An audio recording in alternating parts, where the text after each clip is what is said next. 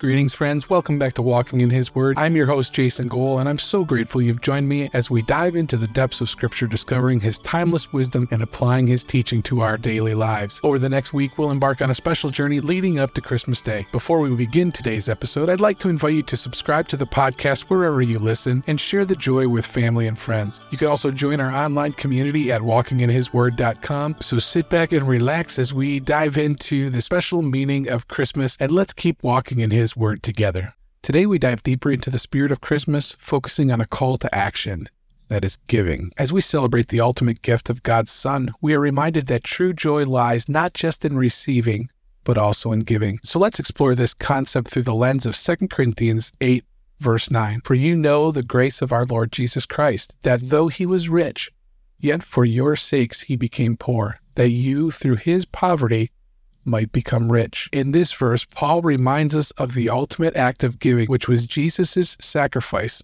on the cross. Though he was rich in divinity, he chose to become poor in human form, surrendering everything for our salvation. This act of selfless love serves as an inspiration and a challenge for us to follow in his footsteps. Christmas is a time not only to receive blessings, but also to extend those blessings to others. In Philippians chapter 2, Paul expounds a little bit more on the sacrifice that Jesus made for us, the, the what Jesus did for us, the gift he gave. And we'll start in verse 5, Philippians chapter 2, verse 5. Having this mind among yourselves, which is yours in Christ Jesus, who, though he was in the form of God, did not count equality with God as a thing to be grasped. But he emptied himself by taking the form of a servant, being born in the likeness of men and being found in human form, he humbled himself by being obedient to the point of death, even death on the cross. That's what Jesus did for us. He was equal with God, had the same mind as God, and was counted equally with God. And he emptied himself to become a servant, to become like those that he created in human form. He humbled himself and even allowed for himself to be killed on the cross. That's the gift that Christ gave us. His ultimate act of humility, ultimate act of sacrifice. And this act of selfless love serves as an inspiration and a challenge for us to follow in his footsteps. Christmas is not just a time to receive blessings, but also a time to extend blessings to others. The Bible emphasizes in many different ways the importance of giving throughout its pages. Proverbs 11:25 says that a generous person will prosper, whoever refreshes others will also be refreshed. Matthew 6:11 encourages us to store up treasures in heaven by giving to those in need.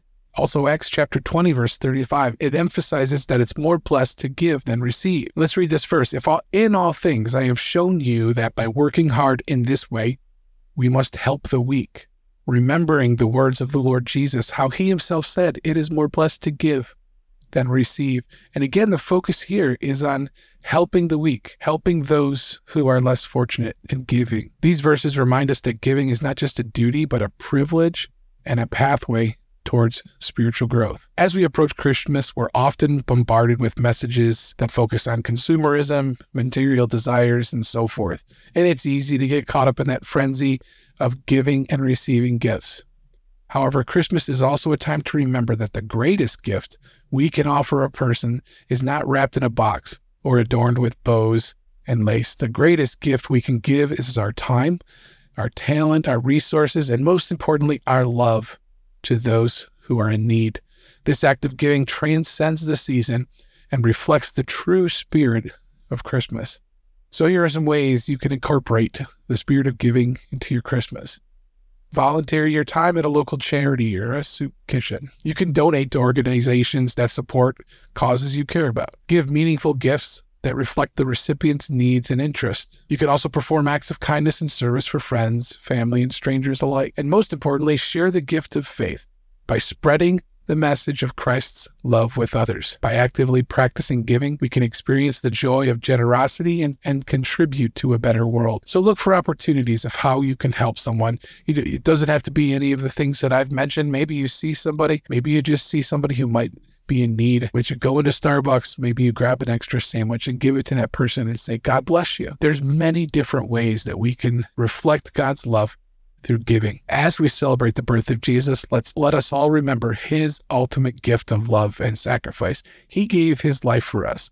He gave up his throne temporarily to come to earth and live as a human, to walk in our steps, to lay the groundwork for us, and then to die for us so that we could live. So let this season inspire us to emulate his example, open our hearts to the joy of giving. May our acts of love and generosity become a beacon of hope and a light in the world and reflect the true spirit of Christmas. Thank you for joining us on Walking in His Word as we celebrate the holidays together. May the lessons learned and stories shared inspire you to spread joy, peace, and love throughout this holiday season and, and beyond. Remember, the spirit of giving doesn't have to end with the holidays. You can connect with us online at walkinginhisword.com to share your experiences and to continue to walk in His Word with others. So until next time, may God bless you and fill your holidays with happiness and love and keep walking in His Word.